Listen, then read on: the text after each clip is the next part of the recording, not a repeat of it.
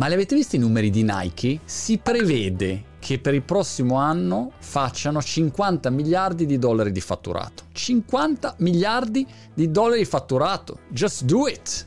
Eh, ma la domanda vera è come hanno fatto a fare questa crescita così incredibile dopo un anno, un anno e mezzo pandemico, dove i negozi erano chiusi, le catene chiuse, i centri commerciali chiusi e questi continuano a crescere in questo modo incredibile. E secondo me è molto interessante entrare nel merito perché questo è un cambio di direzione chiaro per tantissimi brand come può essere Nike che ovviamente è un marchio, un loghettino, no? un coso, uno swoosh, un'ondina nota in tutto il mondo e hanno la possibilità di fare un cambio di passo radicale, proprio cavalcando la pandemia. Cioè, al posto di essere sommersi dalla pandemia, che in teoria eh, li avrebbe potuti mandare sull'astrico, loro no, diventano talebianamente antifragili e cavalcano quest'onda, boom, come è dal 2011 che vanno in due direzioni. Da un lato la direzione digitale, digitalizzazione di tutti i processi e vendita online, e dall'altro lato cosiddetto DTC, Direct to Consumer, cioè vendono direttamente al consumatore. Vi do il dato, ho preso questi due elementi, se ve li volete segnare sono interessanti. Ad oggi la parte di vendita diretta al consumatore, Cuba, si dice così in gergo, fa il 40% del fatturato e si stima che diventi il 60% del fatturato entro il 2025 e la parte digital, le vendite grazie al, a veicoli di distribuzione digitale, si stima che entro il 2025, stimano loro, John Don, il loro nuovo CEO, stima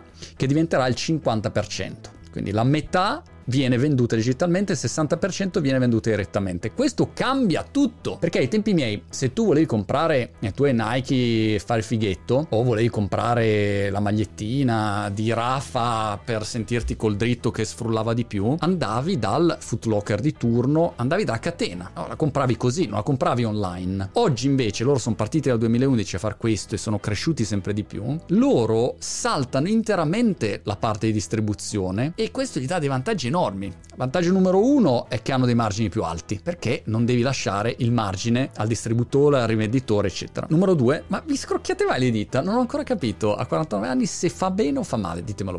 Numero due, non hanno diluizione del brand che è, come dire, la mamma di tutte le figate. In pratica hanno il controllo di come viene gestito il loro prodotto, i loro prodotti, mentre se li dai a un distributore non sai bene con chi vieni associato, dove ti mettono no? nello scaffale, se danno più visibilità a uno all'altro. Ovviamente le contrattualizzi tutte queste cose, però hai meno controllo e poi sei in presenza anche di altri, altri brand che magari in un certo momento ehm, eh, hanno degli sconti, tu non vuoi essere associato con degli sconti, insomma la gestione non ce l'hai in mano. Così invece tu hai il controllo diretto. Diretto è il rapporto consumatore e poi c'hai tutti i dati. E lì c'hai tutti i dati, che è quello che c'ha Amazon, ad esempio. Infatti, Nike era uscita dall'accordo con Amazon per vendere su Amazon. Ha detto: no, non vendiamo su Amazon, vendiamo direttamente noi. Ci facciamo carico di tutti i costi, la logistica, i casini, che non è banale, la parte di organizzazione proprio produttiva consegne, esecutiva, i magazzini, diciamo, eh, nell'organizzazione vista nel suo insieme,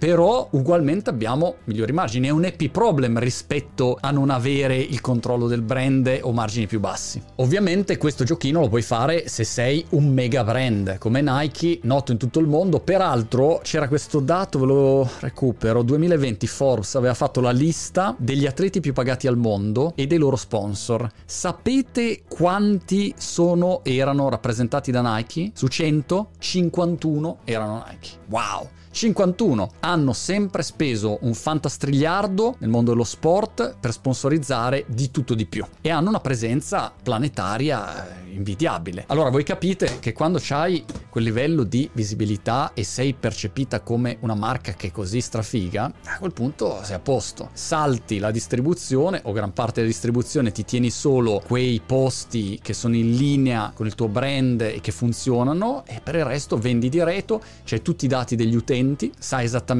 la loro taglia, i loro gusti, sai tutto. Ad esempio, io ho venduto un libro su Amazon, eh, Lavorability l'anno scorso, e non ho un dato del mio cliente, che è allucinante, cioè tu non sai chi sono i tuoi clienti. Amazon sa chi sono i tuoi clienti, tu no. E allora questo è un vantaggio eh, che non puoi lasciare agli altri. Se te lo puoi permettere, vai dritto con tutte le scarpe dentro e Nike, boom, 50 miliardi di dollari fatturato previsti il prossimo anno.